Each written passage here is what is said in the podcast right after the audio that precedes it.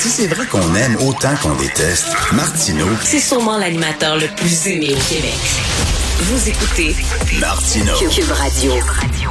J'aime pas les araignées, j'aime pas ça. C'est peut-être parce que quand j'étais jeune, je regardais un film de science-fiction qui avait été fait dans les années 50 euh, qui s'appelait L'homme qui rétrécit. Et c'est un gars qui passe à travers un nuage radioactif, puis il rétrécit, rétrécit, rétrécit. Et à la fin, il est tout petit, puis il se bat contre une grosse araignée. Et ça m'avait fait hyper peur lorsque j'étais jeune. Donc, je suis pas le genre à grimper ses tables, à crier quand je vois une araignée, mais j'aime pas ces bébites-là. Et là, l'araignée Joro, c'est un monstre. C'est un monstre, cette araignée-là, ça n'a pas de bon sens. Une araignée japonaise géante qui fait son chemin jusqu'aux États-Unis. Euh, elle voyage très facilement, cette araignée-là, et on dit qu'elle pourrait faire son entrée au Canada d'ici deux ans. Nous allons parler avec André-Philippe Drapeau-Picard, préposé au renseignement entomologique euh, de l'extraordinaire insectarium de Montréal, un endroit que j'aime beaucoup. Bonjour, Monsieur Drapeau-Picard. Bonjour. C'est quoi cette, cette araignée-là? C'est- Est-ce que ça doit- c'est, c'est une des plus grosses araignées euh, qui existent, quoi? Ah non, loin de là. Ah non? Euh, elle beaucoup plus petite que les plus grosses araignées comme euh, les migales, qu'on Oui, appelle oui, oui. parfois des, les tarentules, les grosses poilues. Euh, Celle-là, son corps fait un pouce de long, à peu près 2 cm et demi, puis avec les pattes, surtout ses pattes là, qui sont longues, on parle de, de 10 cm. Fait que c'est la grosseur d'une paume de main humaine. OK. Euh, est un petit peu plus grosse que les plus grosses araignées qu'on a au Québec en ce moment. Puis euh, elle a des couleurs vraiment vives, là, un- des, du beau jaune et noir, qui fait qu'elle est impressionnante. Moi, je la trouve très jolie, en tout cas. Vous, vous aimez, c'est ça, bien sûr, vous travaillez à l'insectarium, donc vous aimez les bébites. J'ai Euh, un- J'ai un certain biais. vous avez un certain bien. Moi, je vais à l'insectarium, puis c'est un endroit que j'aime beaucoup. J'amène souvent euh, mon, mon fils là, et je j'ai pas vu par contre le nouvel insectarium qui était refait, rénové. Très hâte d'y aller, mais euh, je, je vais là, puis en même temps, j'ai comme un, un amour-haine. Effectivement, c'est fascinant les insectes, mais Christy que ça me dégoûte. Euh, et- Ah, ben, ça laisse personne indifférent, effectivement. Surtout les araignées. Euh, L'arachnophobie, c'est une des peurs les plus répandues dans le monde. Puis, euh, ben, comme vous l'avez mentionné, c'est en partie dû à la représentation des araignées dans euh, dans les films ou euh, dans euh, par certains médias. Mais faut savoir que euh, la peur des araignées est plus dangereuse que les araignées elles-mêmes. Euh, Il y a des gens qui ont mis le feu à leur maison, par exemple, en essayant de se débarrasser des araignées. Puis la la- l'anxiété puis euh, la, la, la détresse que ça peut causer l'arachnophobie c'est vraiment un, un problème que dont on pourrait se passer étant donné que les araignées sont pas si dangereuses que ça là il y a au-dessus de 40 000 euh, espèces d'araignées dans le monde puis là-dessus, il y en a 250 qui sont ou qui peuvent être vraiment dangereuses pour les humains. Là, c'est 0,5% Puis au Québec, on n'en a pas de celle-là. mais mais- Donc, mais euh, la, la Joro, est-ce qu'elle pique? Est-ce que les araignées, ça pique? Puis, euh, en fait, Ça mord. Ça mord, OK. Mais ouais, les- ça les- peut les- mordre, en tout cas. Et ça fait mal ou quoi? Est-ce que ça fait, mettons, une piqûre, ben, comme un genre de piqûre, une genre de plaie qui est plus grosse que lorsqu'on se fait piquer par une abeille, par exemple? Ben, ça dépend des espèces d'araignées. Euh, la, la plupart des araignées ne, ne ils veulent pas mordre, sont pas agressives. Donc si on les dérange, elles vont se sauver, puis elles vont seulement mordre si elles se sentent menacées. Dans le cas de l'araignée Joro, euh, elle, c'est euh, crocs, là, on appelle ça des, des avec lesquels elle attrape ses proies, ben, ils sont tellement petits que euh, ils peuvent difficilement percer la peau humaine. Donc, si jamais, par malheur, on, se- on se faisait mordre par cette espèce-là, ben, ça pincerait, mais il y aurait pas, euh, ça ferait pas plus mal. En fait, ça ferait beaucoup moins mal qu'une une piqûre de guêpe, par exemple, ou d'abeille. OK, euh, c'est une araignée japonaise. Comment elle s'est retrouvée aux États-Unis? Euh, J'imagine aller voyager dans les bagages, dans les vêtements, quoi. Ouais, c'est ça. Euh, c'est le cas pour la plupart des espèces introduites. Donc, euh, étant donné qu'il y a beaucoup de marchandises qui circulent dans le monde, euh, c'est souvent dans les marchandises que les, euh, les araignées voyagent.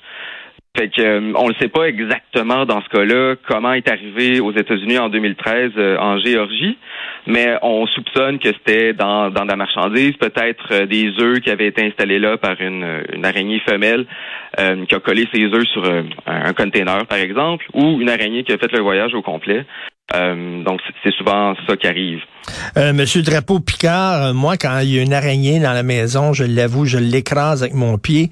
Vous, euh, vous travaillez à l'insectarium, j'imagine que vous ouvrez la fenêtre et vous la prenez, puis vous la sortez dehors, vous, vous l'accompagnez? ben bien sûr, pour lui laisser vivre sa vie d'araignée. Puis les araignées, ils sont quand même bénéfiques là pour nous les humains c'est des prédateurs généralistes, ça veut dire qu'ils vont attraper puis manger n'importe quoi qui est plus petit qu'elles. Euh, on pense euh, aux moustiques, par exemple. Puis euh, elles sont bénéfiques aussi en agriculture? c'est des agents de lutte biologique, c'est-à-dire qu'ils vont se nourrir d'insectes qui sont nuisibles dans les dans les champs. certaines là, des chenilles de papillons, par exemple, ou des punaises, ou des pucerons. Donc, euh, ils nous rendent service euh, beaucoup plus que d'autres choses, les araignées. Donc, c'est toujours une bonne idée de les laisser en vie. Est-ce qu'il y a des agriculteurs, justement, qui, euh, qui achètent des araignées puis qui mettent des araignées dans leurs champs, justement, pour pouvoir protéger leur récolte? C'est pas commercialisé pour l'instant ici. Mais il y a des chercheurs qui travaillent à ça, ouais, à en produire, puis rendre ça rentable pour les utiliser comme ça. Mais pour l'instant, c'est d'autres d'autres animaux comme des guêpes qui sont utilisés pour la lutte biologique. Euh, vous êtes à l'insectarium, c'est vrai que depuis plusieurs années, il y a une inquiétude à travers le monde comme quoi il manque d'abeilles, euh, il y a un problème avec les abeilles. Est-ce que c'est vrai? Est-ce que c'est en train de s'améliorer? Euh, quel est l'impact de ça? Ouais, ben pas juste les abeilles. Hein. Il, y a, il, y a, plusieurs études qui ont été publiées dans les dernières années qui montrent qu'il y a un déclin de différents groupes d'insectes dans différentes régions du monde. Euh, les trois usual suspects, euh, les, trois principaux facteurs dans la plupart des cas, c'est euh, l'utilisation de, pesticides à grande échelle, euh, les changements climatiques, puis la perte d'habitat. Donc, on entend beaucoup parler des, abeilles, surtout des abeilles domestiques qui, promet, qui produisent le miel, mais au, au, Canada, par exemple, il y a 900 espèces d'abeilles sauvages. La plupart font pas de miel, la plupart vivent pas dans des nids. Puis oui, c'est préoccupant parce que ben des pollinisateurs. On dépend de ces insectes-là pour euh, pour notre nourriture à nous. Puis ils ont une part, une partie très importante dans la chaîne alimentaire. Donc, euh, c'est préoccupant, c'est très préoccupant. C'est pour ça que nous, euh, ben, à l'insectarium, entre autres, là, on travaille à changer les, attitudes des humains par rapport aux insectes, étant donné qu'on a besoin d'eux pas mal plus que eux ont besoin de nous. Qu'est-ce qui a changé au nouvel insectarium? Je connaissais l'ancien, j'ai pas vu le nouveau. Mhm. Euh, tout, tout a changé. Euh, il y a, on a gardé un mur de l'ancien insectarium. Ah oui. Puis euh, le reste, là, c'est ça s'est transformé en parcours immersif. Donc on commence en entrant sous terre, un peu comme si on allait dans un, nid de fourmis. Puis l'idée, c'est de mettre le visiteur à la place de l'insecte. Donc c'est comme si nous-mêmes on devenait un insecte. Puis on se promène là-dedans à travers différentes stations qui nous permettent de, sentir le monde à travers les, cinq sens comme le, le, font les insectes. Puis on termine dans ce qu'on appelle le, grand vivarium, qui est une grande serre avec euh, des insectes en liberté, surtout des papillons, mais pas que. Hum. Donc c'est euh, c'est ça, c'est une, expérience immersive, multisensorielle, puis euh, je vous invite à venir nous voir ainsi que vos auditeurs. Est-ce que c'est un des, des, plus grands euh, insectariums qui existent dans le monde? Est-ce qu'il y en a d'autres comme ça? Ben, en termes de, de, de, muséologie, là, le nouvel insectarium, avec son architecture inspirée de la, de la, de la nature, l'architecture dite biophilique, c'est un concept unique au monde en ce moment. Là. OK. Et vous avez des araignées. vraiment chanceux d'avoir ça au Québec. Vous avez des grosses araignées poilues aussi, là. On n'a pas d'araignées vivantes en démonstration. OK. Pas pour l'instant. Donc, euh, si vous avez peur des araignées, euh, vous pouvez venir nous voir quand même. Mais j'ai, je suis allé à l'insectarium à un moment donné, j'ai fait de la dégustation d'insectes, j'avais mangé une coupe de coquerelles et tout ça là.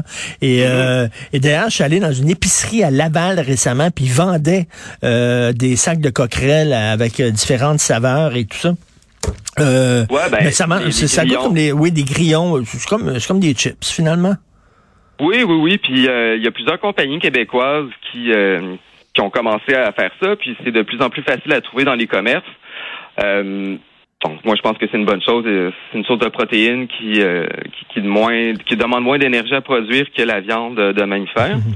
Donc, euh, ouais, je pense que ça va ça va tranquillement euh, s'ajouter à nos habitudes alimentaires. Bon, ben là, lorsque les premières jouraux vont se pointer au Québec, il y a des gens qui vont crier, mais j'imagine que ça va être le gros party à l'insectarium. Vous allez les accueillir, les bras ouverts. Euh, on va aller, bien sûr, aller voir ça, le nouvel insectarium. L'ancien était très beau. J'imagine que le nouveau est encore plus magnifique. Merci beaucoup, Monsieur André Philippe Drapeau Picard, préposé au renseignement entomologique de l'insectarium. Bonne journée. Ça m'a fait plaisir. Puis si je peux me permettre, euh, j'invite vos auditeurs à nous partager leurs photos d'araignées, que ce soit des, ah ou autres. Donc, euh, s'ils veulent savoir ce que c'est, ils peuvent nous envoyer ça au service de renseignement entomologique de l'insectarium. Est-ce que vous avez des araignées radioactives qui, quand ils nous piquent, nous donnent des pouvoirs spéciaux? Vous n'avez pas ça encore? Pas pour l'instant. OK, OK. Merci beaucoup. Bonne journée. Bonne journée.